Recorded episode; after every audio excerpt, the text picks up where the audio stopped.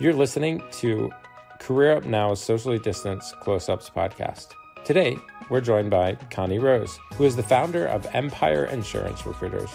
She's made quite the name for herself with her direct hire staffing agency and via career consulting inside industries like insurance. Connie, welcome. Why or how did you become an entrepreneur? Well, um, it's funny. Aren't most entrepreneur stories funny?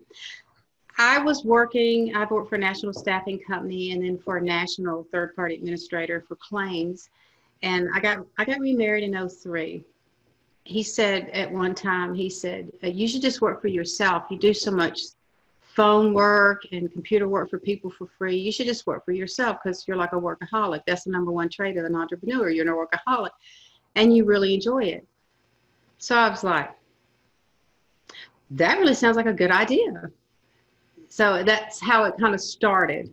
And then I talked to a lawyer and I realized I had a lot of work to get done to make that happen. So just started down that road. I just took, um, I ate it like an elephant. I just took one piece at a time and did what I was supposed to do. From a legal perspective, uh, hire an attorney, hire an accountant. I took it from there. Fantastic. What advice do you have for young or new entrepreneurs? Consider the cost. It is a time cost, it is an adjustment. You have to be self motivated, self driven. Uh, speak with the professionals, know what you know how to do, and do that. I mean, I knew recruiting, I knew the insurance business, the property restoration business. I didn't know the legalities involved in all of this. I didn't know the tax issues involved in all this. So these sorts of experts will help you navigate that. Uh, so just know what you're getting into because it's not easy. Some days it'll be fun, you know, when you're doing your core thing that you love to do. 80% of that around it is things you have to do. You have to have insurance, you know, you have to get all your paperwork in order. You have to pay your taxes. You you have to get your business license in the county and the state. I mean, there's a lot involved. And know going into it that you may be the best recruiter or the best um, artist or whatever, but you're going to have to do more than that. So just know that going in don't get discouraged. That's a uh, that's great advice. Uh, what do you wish that you had known before you got started?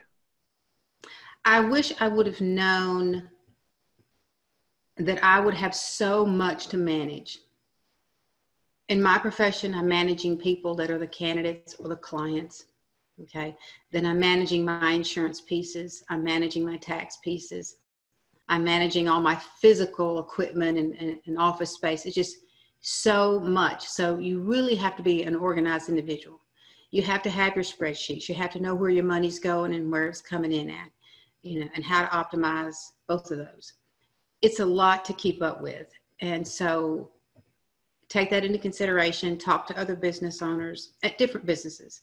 Try to find someone who's done or is doing what you want to do.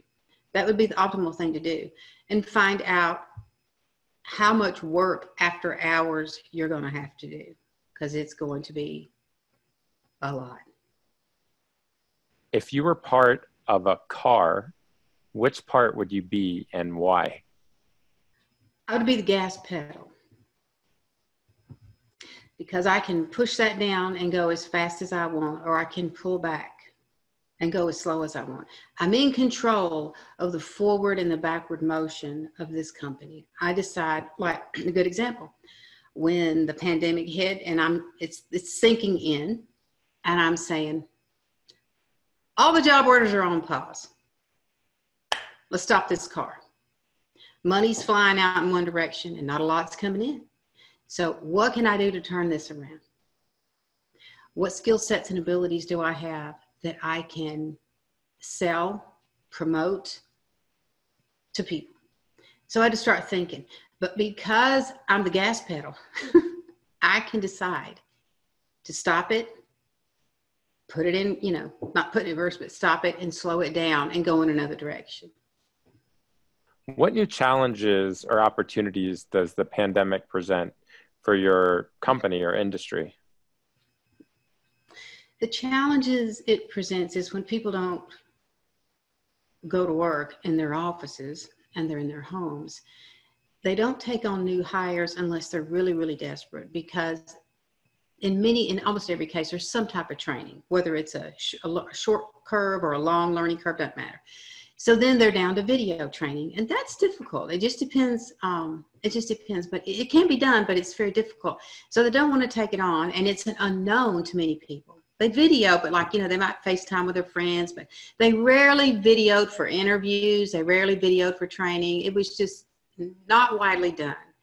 So there, and also too, in my business, the insurance business, remember, people are reducing or eliminating their insurance so that carriers may have to return premium or reduce premium. You're already seeing that, right? You've been seeing it.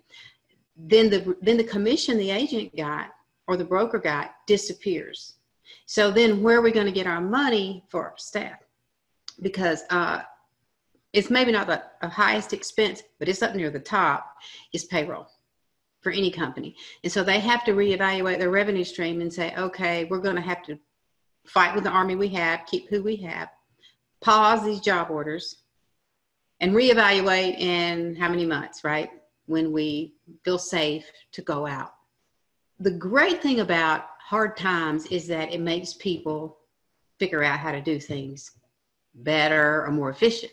So, in that sense, what's come out of this is that people are remaining remote. Many people will remain remote. They will not go back into the office. Some will, some won't. It's still up in the air as to what percentage will and what percentage won't. But employers and a lot of big companies have already figured out hey, these people are really uh, productive at home. Um, they are. And there's statistics that back that up. And we can shut down some of our offices, create more money that way.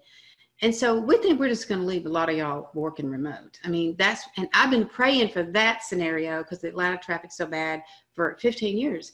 Um, I've literally begged clients, can't they work remote just a day or two? And that just started happening in the last 24 months for me, a day or two working from home.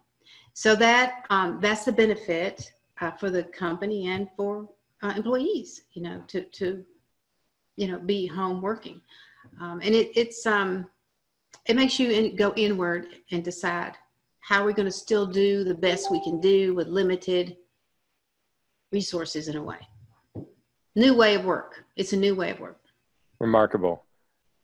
Can you name a teaching moment for you, whether that was a mistake or failure that made you reassess? You have to think which which failure, because most entrepreneurs fail before they succeed one failure is this. Um, in the beginning, I thought it would just come to me because I had a network, you know, and I knew people and I loved them and they loved me. But it turns out that I had to prove myself all over again. And that taught me early in that you're never, you're like you never arrive. You're always evolving according to the situation of the economy. And you're always you're only as good as your last placement. That's it. And that's a failure in the beginning that i learned and it took me a minute to learn it because in the beginning i don't care who you are every entrepreneur has those uh, they have two glasses on. They have a set of rose colored glasses and they have a set of pride glasses. And when I went to consult with a very trusted colleague early on, I guess I was maybe two years in, he was over in Dunwoody, was written books, really good. He looked at me in my face and he had great courage because he said, No, no, no, you don't have rose colored glasses on, Miss Rose. You have pride glasses on. And I was like, really? You know, I just didn't see myself like that. But he was right. So I took that information back and I sat down and thought about it. And I said, you know, kudos for him. It took a lot of guts for him to say that. So that's another one. Why do you think mentorship programs like Career Up Now are important? They're in short, short supply and big demand. I'm a mentor inside my industry. and we struggle to get mentors. And for me, that's why I just jumped on Career Up Now because I saw that as a platform on a large scale that was literally there for the young person or the new person, whether young or old, starting out in a new direction, providing guidance, providing help, a, a, a care and concern. You know, I've found with dealing with several people inside the organization that um, they really care and they want to provide assistance in the moment for that particular individual, but it's a bigger picture than that. It's as a collective unit. Uh, young people literally need so much mentorship. I mean, the old saying, it takes a village to raise a child. Well, it takes a huge community of mentors to mentor young people coming out of school, entering into the workforce to navigate that. Because it is, it's intimidating. When you're in a position, you come out of school, you've graduated, right? You've got that degree. So you're at the top of your apex, top of the mountain in that respect. But when you go into a new job of something maybe you've never done before, or you're just very vaguely familiar with it, it puts you in a, another position of like, I'm a freshman again in the world of work. So if you don't have that support, it can affect people, some in a negative way, some in a positive way. But if you have that support you can reach to, you're much, much better off for success.